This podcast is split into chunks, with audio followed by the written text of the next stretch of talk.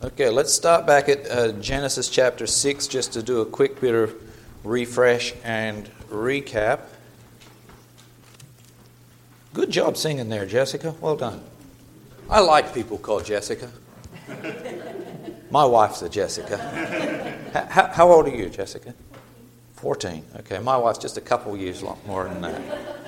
Um, my, my wife was once a 14 year old Jessica in an independent Baptist church. And uh, when she was 14 years old, she didn't know that she would grow up and uh, get married to a, a pastor in Australia and travel to the far side of the world. Uh, and uh, in the seven years that she spent in Australia, most people would never have uh, even thought about the fact that, to a, to a certain extent, my wife became a missionary, although no one ever called her that. But she was. She was serving the Lord in, in a foreign land. Uh, she just happened to have a pastor who was a national pastor. And so most people wouldn't have looked at her in the same way that people will have a special honor and esteem for their missionaries and their missionaries' wives. Most people sort of glossed over that fact uh, with my wife and didn't even really consider that. But um, sometimes people ignore uh, the importance of things like that. Uh, and yet, so far, she has, uh, she's doing a great job raising uh, three fine young boys and now a little wild four year old girl that uh, my four year old girl, you'd, you'd have to see her to believe it. She smiles and she lights up the room. But I, I say this my four year old, she is like blowing up a balloon, not tying the knot, and just letting it go. Uh, and that's how, how she goes. And she's just a little uh, high energy baby. Um, but my wife is doing a great job uh, raising those boys. They haven't given us any great grief so far in life. I understand my oldest is 17 years old, and uh, there's plenty of times for them to make mistakes along life's way. Uh, but we're very hopeful and prayerful that they won't make major mistakes like a lot of young people. And if no other reason, they've been brought up with the fear of God They've been brought up with the fear of dad. And they have a very healthy fear for mama, even though she can't whoop very good with a wooden spoon. Uh, they, they know don't mess with mama. And so uh, you say, why do I even mention that? Because it's important. Uh, young people, all of you young people, you have no idea at your age what God has planned for you. Okay? But God might have something big for you. Uh, how, old, how old are you?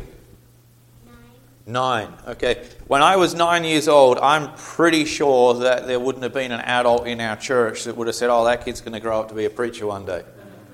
Uh, when I was nine years old, a lot of people would have said, that boy's going to grow up and make the front page of the newspaper for all the wrong reasons.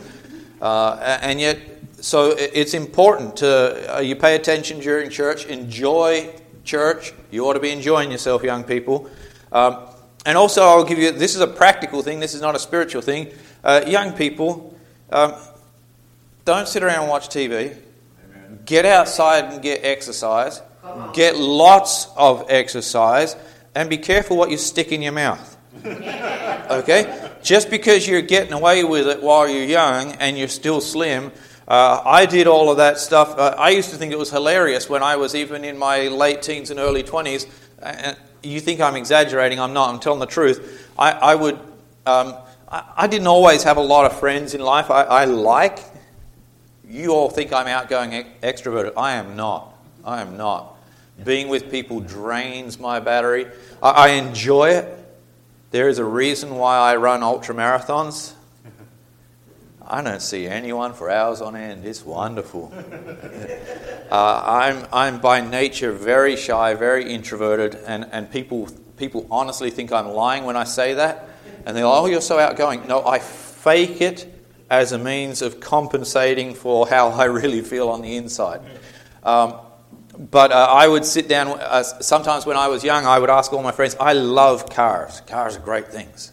Um, and I don't like boring cars. I've had some boring cars at the moment. I drive a Toyota 4Runner. It, it's just boring. It's as slow as, as all could be. Uh, you can't go fast around corners in a 4Runner or it'll fall over. Um, uh, there's nothing exciting about a Toyota 4Runner. They just keep on going. You just change the oil in it when it needs the oil change, and it just runs forever. Um, but I used to like going to watch dirt track sprint cars. Oh, I like dirt. Oh, yeah, God bless you too, sir. Um, dirt track sprint cars, man, that is where it's at. If you want action and you want noise and you want sound, uh, it's just wonderful, wonderful racing. The sound is good, the smell of the fuel that they burn is, is good, and there's dirt and dust flying everywhere. I learned at the sprint cars that the really smart people look like idiots as they're walking in the gate because they have a cardboard box with them and what they do is they take that cardboard box, they've cut holes in it for the eyes, and they stick the cardboard box over their head. And that way, as the cars go past and the clay flies 100 feet in the air and all this clay falls down like a shower of rain, they've just got this cardboard box over them. And they're, oh, they're not so dumb after all. But I would invite my friends and say, Who wants to go watch the sprint cars on Saturday night? And no one wanted to go with me, so I would just go by myself. And during the intermission between the racing, I would go to the donut stand Donuts in Australia are a little different than here. You ever had hot ones, hot donuts that have been dipped in cinnamon and sugar? Oh, it's incredible. I would order a dozen donuts. Yeah, a dozen donuts and a bottle of Coke, and I would sit there and I would eat a dozen donuts and drink a bottle of Coke, and people would say, "You shouldn't do that. It's not healthy. It's not."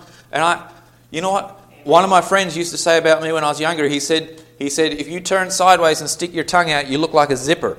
I was, I was so slim back then, and I thought I was getting away. Oh, I'm skinny. I can get away with this. But you know what? There's things inside your body, and you do that while you're young, and you're messing, it, you're messing your body up, even though you're still skinny while you're young, and you'll be paying for it later. And, and God has given you a body, young people. He's given you a body not just for your sake, He's given you a body so that you can use it in His service and if you treat it badly while you're young, it's going to hinder your ability to serve the Lord later. Look after what you stick in your mouth. And every time you get tempted to watch TV, don't go outside and run around instead. It'll, it'll help you. That's just a little practical thing. It's got nothing to do with this morning's preaching. Uh, Genesis chapter 6. Um, and we're just going to read that, the one verse uh, by way of review, verse 14 Make thee an ark of gopher wood, rooms shalt thou make in the ark, and shalt pitch it within and without with pitch. And so we're coming back to this thought of uh, pitching it within this morning. Let's have a word of prayer and then get straight into it. Heavenly Father, Lord, I thank you we can be here in the house of God, Lord. Uh, other than the Seventh day Adventists, there probably aren't too many people in church today. But Lord, I pray that you'll bless the time that we spend here now. I pray that it would be fruitful and worthwhile for everyone that's here. Pray that when they're done, that not only would they say they enjoyed the house of God, but Lord, may it change us uh, for the better uh, so that we might be better able to serve you.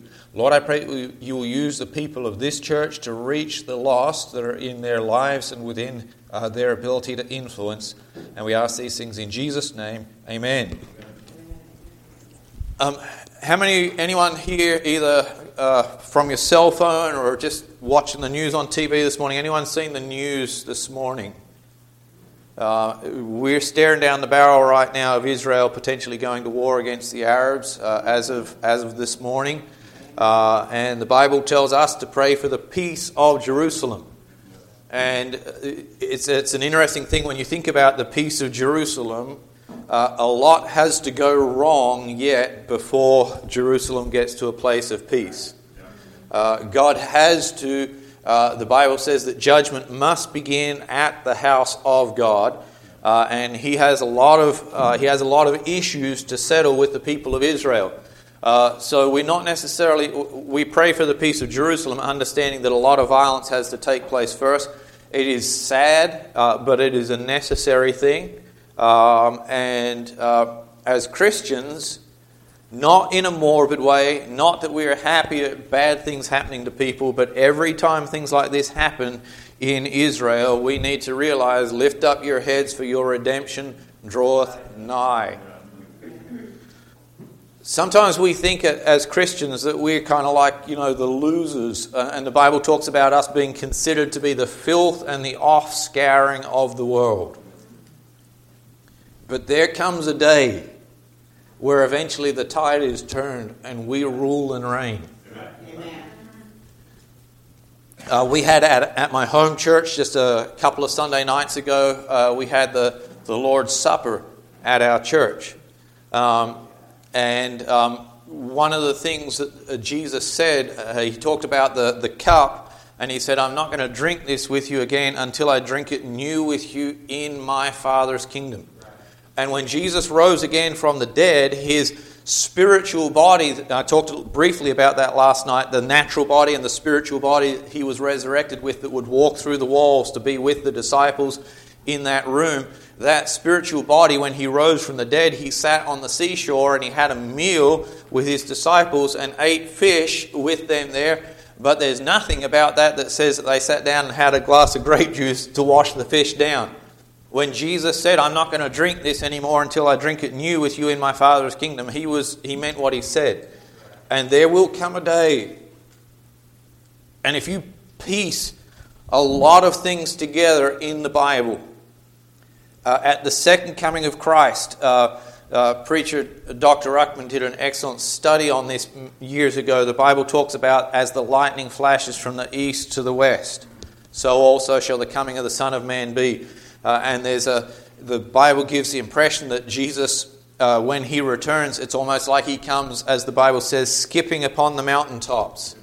Uh, and if that's the case, the last one that he skips across on his way into Jerusalem uh, will likely be uh, Mount Calvary and the Mount of Olives before he comes through the east gate.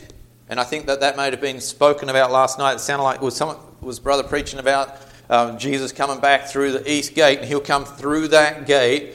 Uh, and the Bible says that it will be shut and will remain shut because it's for the prince. And the prince comes through, and he'll go into Jerusalem, and he'll go into the temple, uh, and he will, uh, I believe that he will sit. Uh, the Bible talks about him ruling from his throne. I believe that the actual throne is likely to be the mercy seat of the Ark of the Covenant that he will sit on and I don't know the actual day in which this occurs. But in my mind, let's say, let's say for the sake of uh, for the sake of fun that maybe he returns uh, in late May one year. Uh, and, and if that's the case, in my mind, how many of you understand when Jesus returns and sets foot on this earth, how long he's going to be here for? a thousand years. And let's say he returns in late May one year. Uh, I believe that um, there'll be some time, if that's how, when he returns, I believe the following year, and it might be 10 or 11 months later before this occurs, but eventually Passover rolls around. Uh, and in my mind, uh, piecing all of the scriptures together, that would mean that the millennium begins when Jesus comes back to earth, but they wouldn't celebrate the Passover immediately until the time that it's appropriate to. Uh, on the 14th day of the month Abib, which is roughly corresponds to our April. Uh, so if he returned in, in maybe May, and then we're waiting 10 or 11 months, but there's something special that's going to happen there one day, and that would be when the Lamb of God is presented as the Passover lamb. Corinthians calls Jesus Christ our Passover. And can you imagine this? The Bible describes Moses and Elijah as his two witnesses. In my mind, I have this mental picture of Jesus sitting on the mercy seat on that first Passover, the first year of the millennium. And in my mind, he's sitting there and he's got Moses on one side and Elijah on the other, and they're like, not that I'm into uh, the UFC uh, wrestling and that brutal fighting and whatnot. Uh, I, am cool with the punching and let's box and punch each other out. I just I can't get much into people choking each other into submission. Uh, that's just not for me. Um, but um, the the guy that calls the fight before the fight, and we have over here in one corner. I just got this mental picture of Moses and Elijah standing there with these nice, deep, booming voices introducing the Lord Jesus Christ. One of them saying, And now, for the next 1,000 years, the King of Kings and Lord of Lords shall rule and reign. And, and then the other one pipes up and he says, Behold the Lamb of God, which taketh away the sin of the world. And then the other one says, I'd also like to introduce him to you as the Lion of the tribe of Judah. And, and I see that, in my mind, I see the 12 apostles forming a line going away from the throne. And then I see the 12 patriarchs forming a line going away from the throne. And I see the potential, not certain that this is how it all pans out, but I see the potential for Old Testament saints to literally fill the city of Jerusalem. And then outside through those gates, I see the potential for all of the Christians for the last 2,000 years to be lining up in a line, however many rows deep, but forming a line that goes from that east gate out towards and up Mount Calvary, and for Old Testament saints and New Testament saints to celebrate that Passover and the Lord's Supper combined as one single event. People handing out, just like the disciples did with the loaves and the fishes, that they had five loaves and two fishes, and somehow, uh, miraculously, uh, maybe it's the disciples that are out there handing out the bread for the Lord's Supper uh, and the cup, and thousands upon thousands and millions upon millions of Old Testament saints, New Testament saints, tribulation saints celebrate that with the Lord in His kingdom. What a day that would be! What an excitement that would be. The Muslims go every year to, uh, to Mecca and they march around and around uh, the tomb of their dead prophet and they get all lathered up and excited over that, over a dead man. But we have the living King of Kings and Lord of Lords. And if that's how it happens, if that's how it happens, it probably concludes the service with, Wasn't that great? Let's do that again every year for the next 999 years.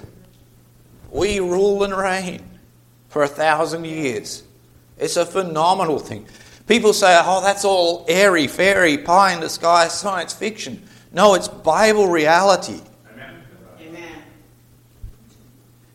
It's just amazing what our future is. And I say that so that we don't get discouraged because, you know, people just almost casually say, oh, the best is yet to come.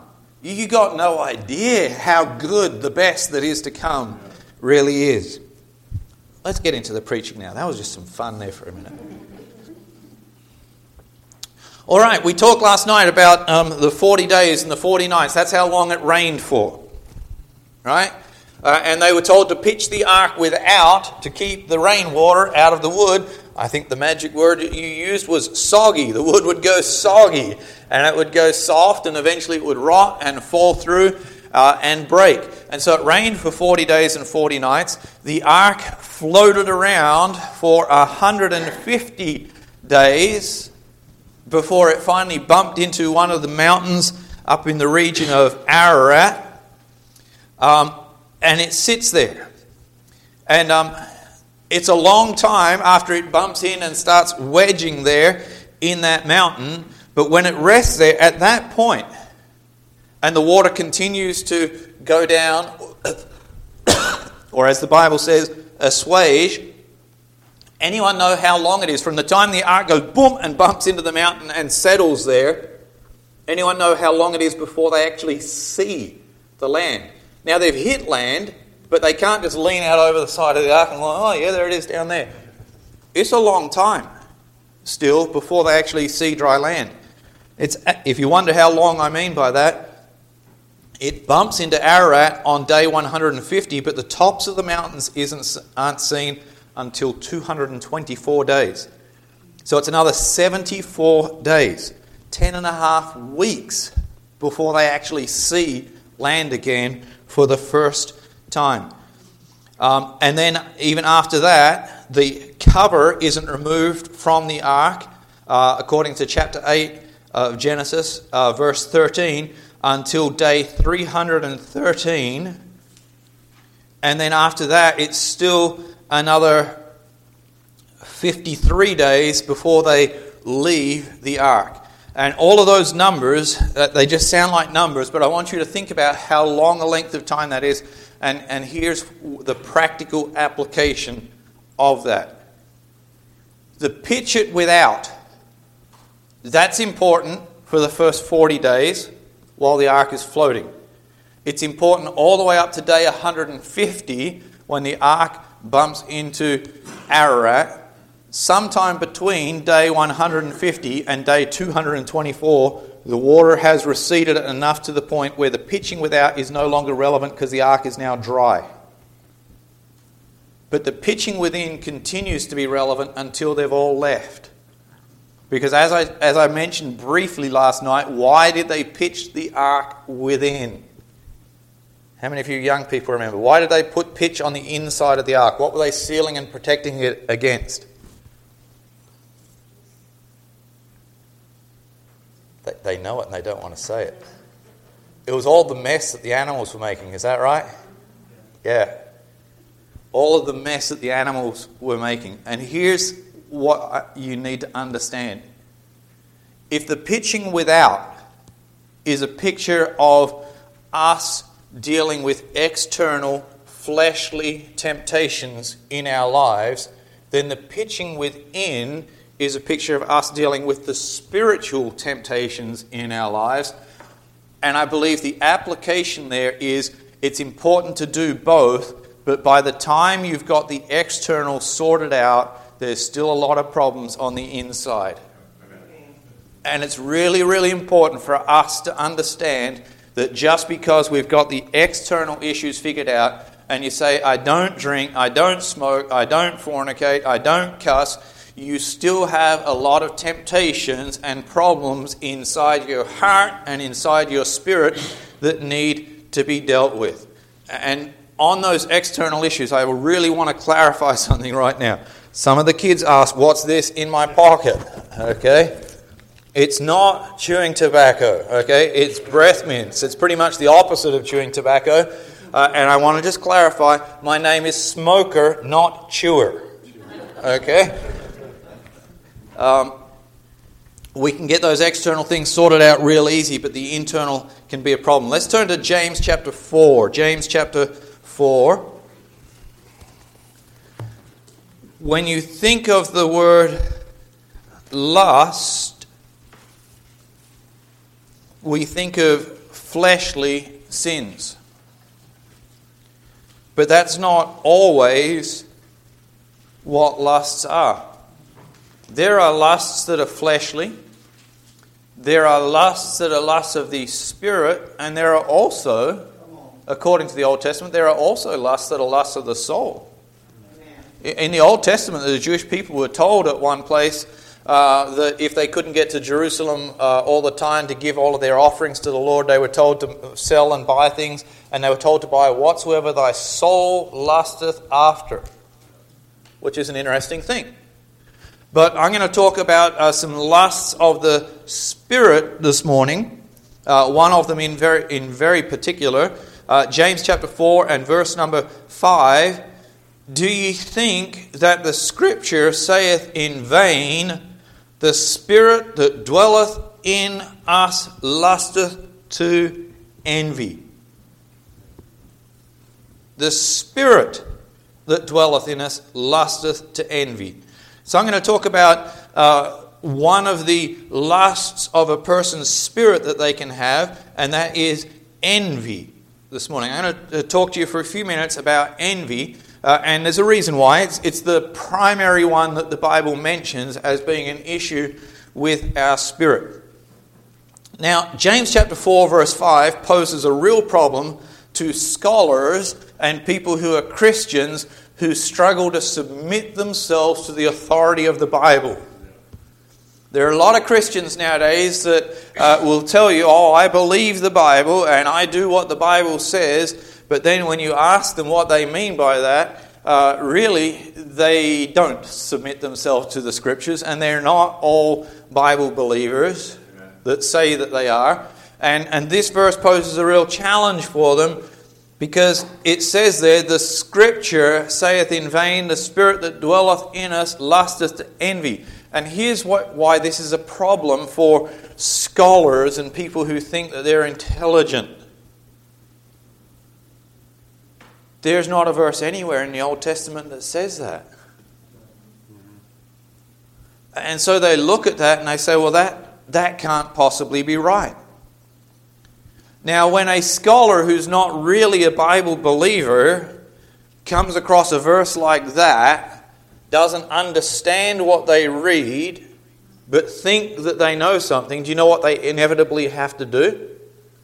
The scholars, when they look at that verse, they say James chapter 4, verse 5 couldn't possibly have been in the originals, so someone must have added it later. They called doubt upon the Word of God because of their own inadequacy and their own lack of understanding. Just because you don't understand the Bible doesn't give you the right to say that the Bible is wrong. Yea, let God be true, but every man a liar. There doesn't have to be a single verse of Scripture that says the Spirit that dwelleth in us lusteth to envy. If they would submit to the authority of Scripture, they would understand a few things. It doesn't say, Do you think that the verse over there? It doesn't say that. It says the Scripture says it. The entire Old Testament is the Scripture, and the entire Old Testament teaches us that the Spirit that dwelleth in us lusteth to envy. Do you know where do you know where we begin to learn that the spirit that dwells in us lusts to envy? Do you know where we begin to learn that? We learn that in the book of Genesis with two brothers, Cain and Abel.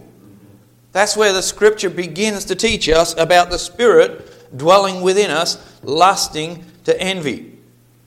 The first and most dangerous envy, therefore, that you can have, get this, what was Cain's problem? What was he envious of? Cain brought his offering. Did the Lord accept it? No. Abel brought his offering. Did the Lord accept it? Yes. And I want to tell you here this morning one of the problems that we have as Christians and even as Bible believers, there can be in us a tendency to become envious of God's blessing in another Christian's life. We should not be envious of that. Do you know what we do? We look at someone else and we, and we say, oh, their church is bigger than ours, or that person, they're more popular than I am, and the reason why is that they are a no good compromiser. And we do that in order to bring them down so that we can exalt ourselves up. See, they've got a church of a thousand because they're a compromiser, and I don't because I'm the only, I, even I only am life left, and they seek my life to take it. And that's the biggest load of nonsense you ever did hear. Uh, God doesn't have to do things the way that you think that He has to do things. I think it was Vance Havner who said, God refuses to run His big train on my little train track. Uh, and I like that. Uh, Elijah, at one point in the Bible, got all pious and spiritual, and he said, I, even I only am left, and they seek my life to take it. And the Lord basically said to him, not in these exact words, the Lord basically said to him, You need to just shut up I've got 7,000 men that have not bowed the knee to Baal. And if you ask Elijah, if you told Elijah who those seven men were, he'd say, Well, that one over there, some of his music just doesn't line up with our standards. And I've seen that guy over there, I've seen him preach without wearing a tie. Can you believe that? And then another one might, and then Elijah might say about that other one, Well, you know that guy over there, he had a show and shine of old cars in his church parking lot in order to draw in the crowds. And I just don't think that we should use worldly means to draw people into the house of God. And Elijah could have been critical of all 7,000 of those people. They didn't meet Elijah's standards, but they did meet God's standards. And I tell you, it's not about our standards. We call it our standard, but if you boil it all down, it's envy. And we've got to get past that point. Do you realize you don't have to agree with every other Christian brother, but still be able to get along with that Christian brother without being a compromiser? There's so many quote unquote different camps amongst us today, and we can't all go camping together. And it's a bit sad. Not just in my opinion, but it's a bit sad according to the way that the Lord looks at things. Turn to Acts chapter 7. the next great case of envy throughout the Old Testament scripture. You say, Acts isn't in the Old Testament. Yeah, but you learn about the Old Testament from Acts. Acts chapter 7 and verse number 8.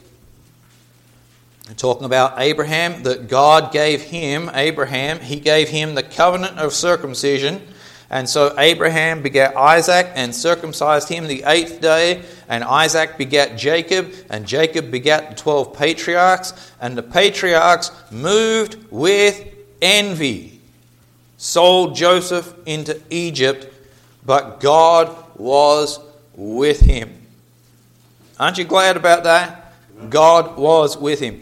Can I tell you something? Your brethren will sell you down the road sometimes. They'll lie about you. They'll say all kinds of nasty things about you. And, and it, doesn't, it doesn't matter what they say if God is with you. Okay? You, you got to be willing, you got to be willing to just let some things slide. You don't have to confront every situation head on. If someone lied about you, could you just keep your mouth shut? And could you pray and say, Lord, I don't even want to bring this up with this brother. Can you just deal with him about that? That would take some humility, and that's all too much for some of us sometimes. Verse number 10, it says that God delivered him out of all his afflictions and gave him favor and wisdom in the sight of Pharaoh, king of Egypt, and he made him governor over Egypt and all his house. So, firstly, you can be envious that God is happy with your brother.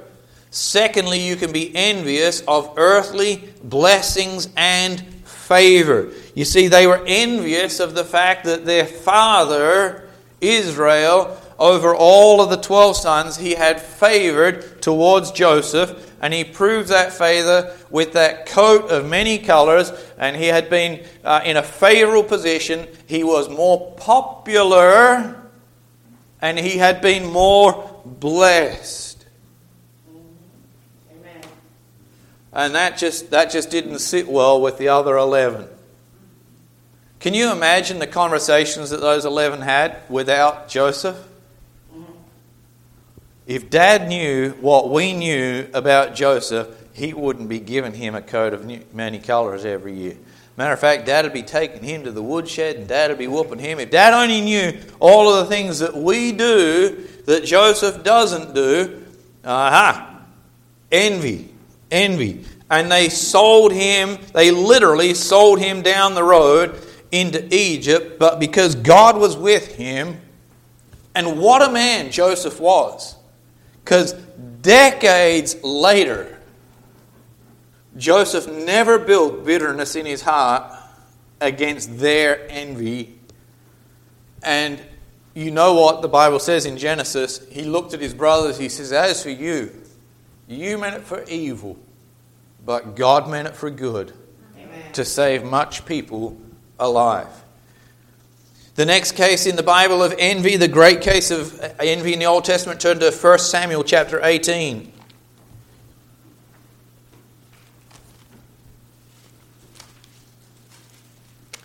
Uh, and as you turn there, I'll, I'll just give you a truth here this morning, not to, not to shame anyone, just tell you the truth.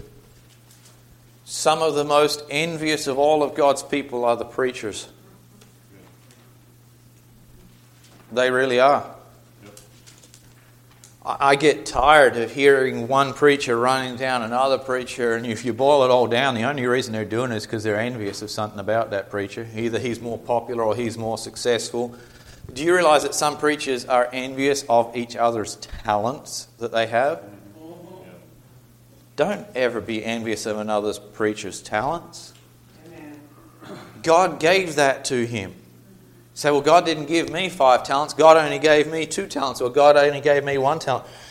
If you spend less time focusing on His five and more time on investing your two or your one wisely, you'll still be well rewarded for it. 1 Samuel chapter 18, verse number 7. And the women answered one another as they played and said, Saul hath slain his thousands if all they did was sing the verse and not sing the chorus, everything would have been fine.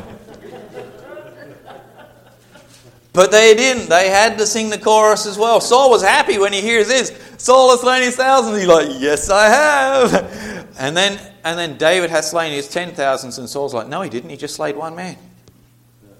He just slayed Goliath. That's all he did. But for day after day after day, and month after month after month, Goliath had come out and he'd said, Send me a man. And Saul had his opportunity. Don't ever be envious of what other people have done and how God has used other people when you haven't taken your shot. God's given you opportunity to do something. The real problem is not what someone else is doing. The real problem is why aren't we doing what we can? There's a hymn, a very convicting hymn in our hymnal. By and by, when I look on his face, I wish I had given him more. I wish I'd focused less on what others were doing or weren't doing and more on what I could have done. And David has slain his ten thousands. And verse 8 says that Saul was, it doesn't just say Saul was wroth, Saul was very wroth. And the saying displeased him. And he said, They have ascribed unto David ten thousands, and to me they have ascribed but thousands. And what can he have more but the kingdom? That was one of the.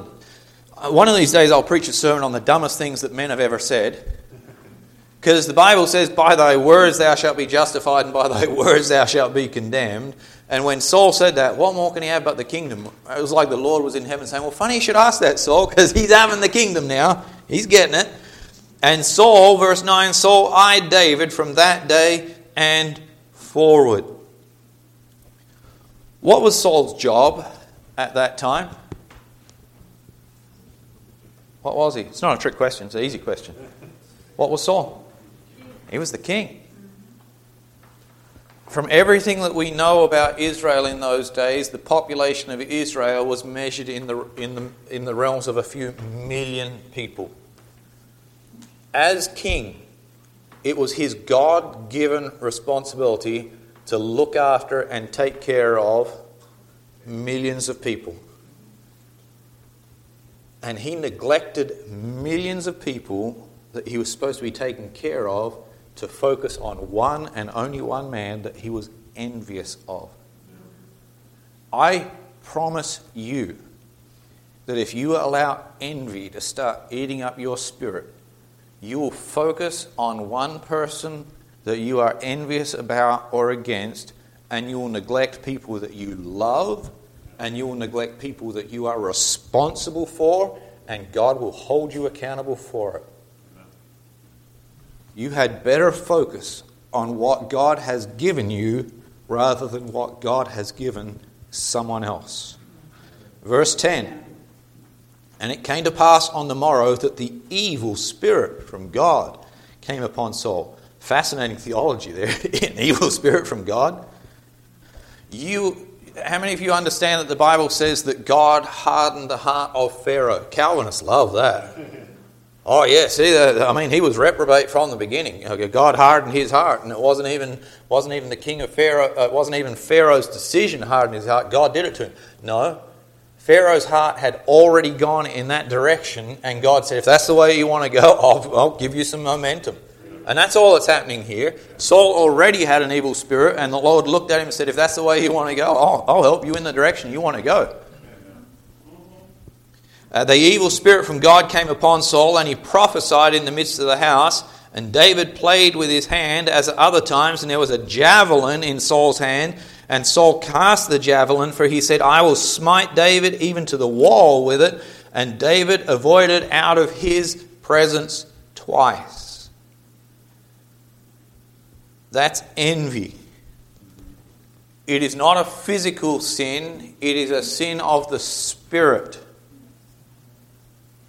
And it's a dangerous sin because it's on the inside, it can't be seen from the outside, and you can deny it. But just like God brought the animals, or God told Noah to bring the animals onto the ark two by two, so envy can come into our heart as well, like an animal. Can I tell you something about animals? Animals are interesting. Not all animals are the same. They're not. anyone that has a cat knows that cats can be fairly well trained. A cat has a little litter box, right? And generally speaking, when a cat needs to make a mess, the cat will normally make a mess in its litter box, right? Most dogs don't do that. Okay? Ours does. We've got one that's, that's trained. We have a we have a closed in back deck in our house, and they have like a little six foot wide by four foot wide, like a little that plastic grass, little mat sort of thing, and that's where our, our poodle makes makes use of that mat. But a lot of dogs you, you can't train to be that way. Some animals, there are some animals you can't train them at all. They're going to make a mess where they make a mess. And that's how it is with some people's spirits. Some people, their spirit can be trained to make a mess in some places. Some people are just going to show up and throw up and they're going to make a mess wherever they may. Some Christians are like, I just don't care what, I'm going to give them a piece of my mind whether they like it or not. Blah, blah, blah, blah, blah. You know what that is? That's an untrained animal that's just going to make a mess wherever, and they do all kinds of harm in a church. But some people have the same spirit of envy, but their animal's a little better trained. Some people don't make the mess until they get in their car on the way home from church. Blah, blah, blah, blah, blah. It's the same mess.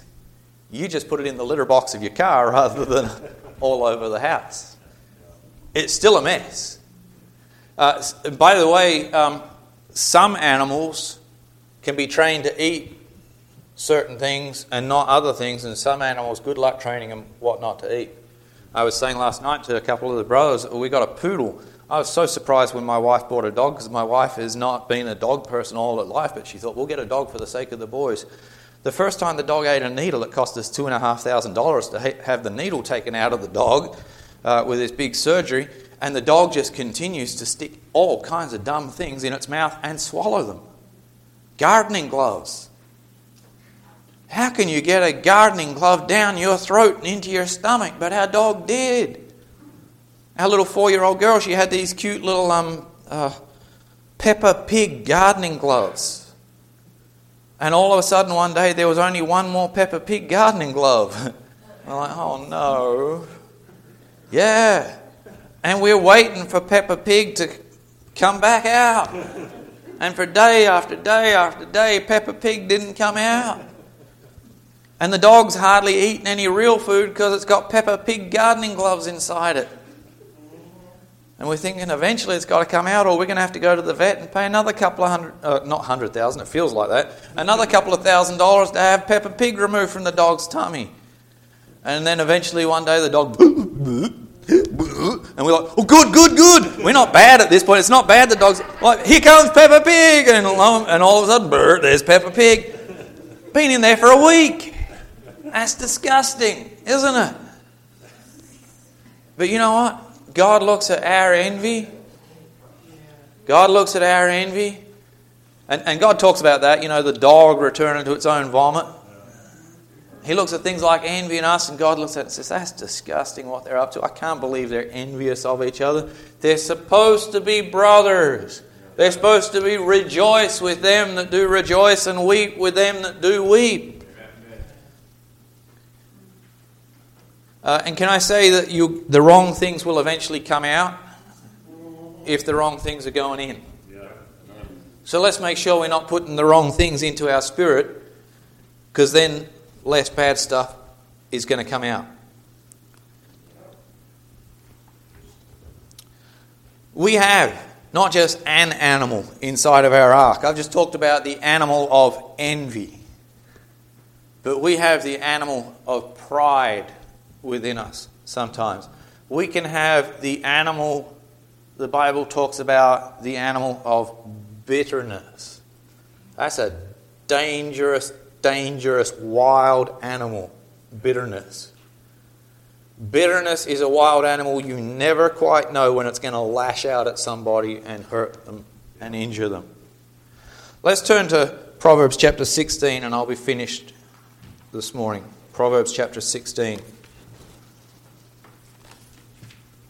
What are we going to do about our spirit of envy or bitterness or hatred or anger or any of those spiritual things, those animals that are within inside our ark making a mess? What are we going to do about them?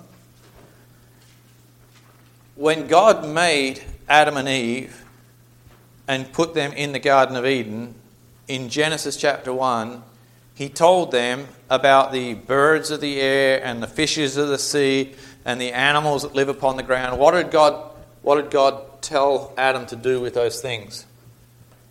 He said, Subdue the earth and have dominion over them. And in the same way that God didn't say, kill all the animals, He said, have dominion over them. What does that mean? The person who has dominion is the person who has control. They're the one who rules. And look at Proverbs chapter 16 and verse 32, and this is God's advice to us. He that is slow to anger is better than the mighty, and he that ruleth his spirit than he that taketh a city. God wants us not just to say, well, I just, I just, you know, I'm a, pa-. you know, people excuse the sins of their spirit real easy. A person who's prone to anger will excuse it by saying, well, I'm just a passionate person. It's my fiery Italian blood. Right? We'll make excuses for the sins of our spirit. You won't hear a Christian who has a problem with the lust of the eyes towards people of the opposite gender, you won't hear him justify that and say, Well, I'm just a red blooded man. I just like to look at the ladies. You're not going to hear Christians say that, but you'll hear them say about their, about their anger, Oh, I'm just, that's just how I am. That's my heritage. That's what my people do. We shouldn't do that. When we understand that we have sins in our spirit, we are supposed to, just like Adam and Eve were told to have dominion over the animals. We have animals of sin problems in our spirit, they're inside our ark, and God says, You'd better learn to rule your spirit. Uh, and that's what my admonition to you would be today. Let's get serious about those spirit problems that we have within us, those animals inside of us. Let's not justify them, let's not excuse them, because my experience and observation is this that whilst there are many problems hurting many Christians and getting many people out of church and out of God's will for their life, um, uh, the sins of the flesh are not doing as much harm as the sins of the spirit, but we are so, so good at living in denial of those sins of the spirit. I honestly think, uh, I know that it happens to me.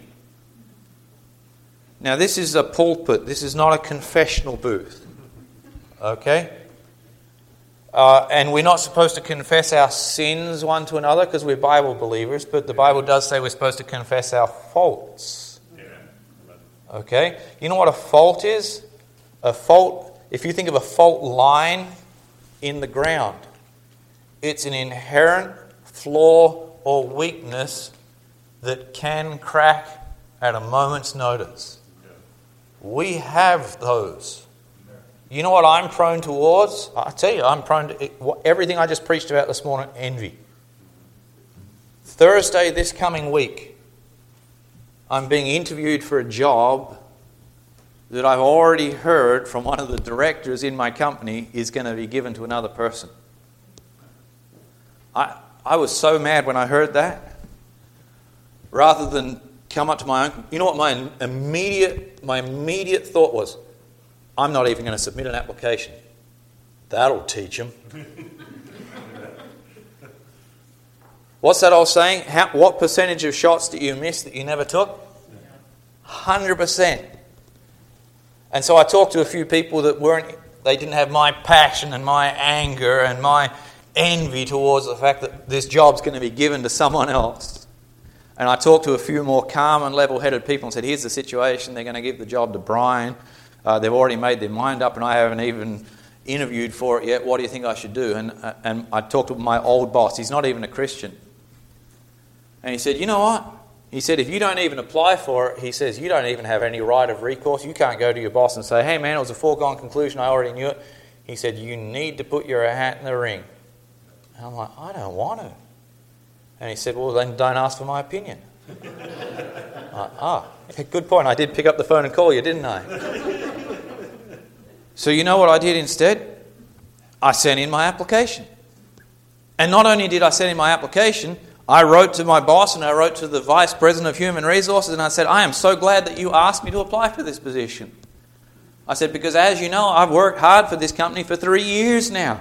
And I made, I made it clear from the outset that one day I wanted to be the director of the pre sales team. So I'm really excited about being able to apply for it. You say, was I lying? No, I'm really excited about being able to apply for it. I don't expect I'm going to win it. But you know what I've had to do? I've already had to make up my mind in my heart that if the foregone conclusion is right, and if Brian gets the job rather than me, I just need to be happy and say, all right, that's okay.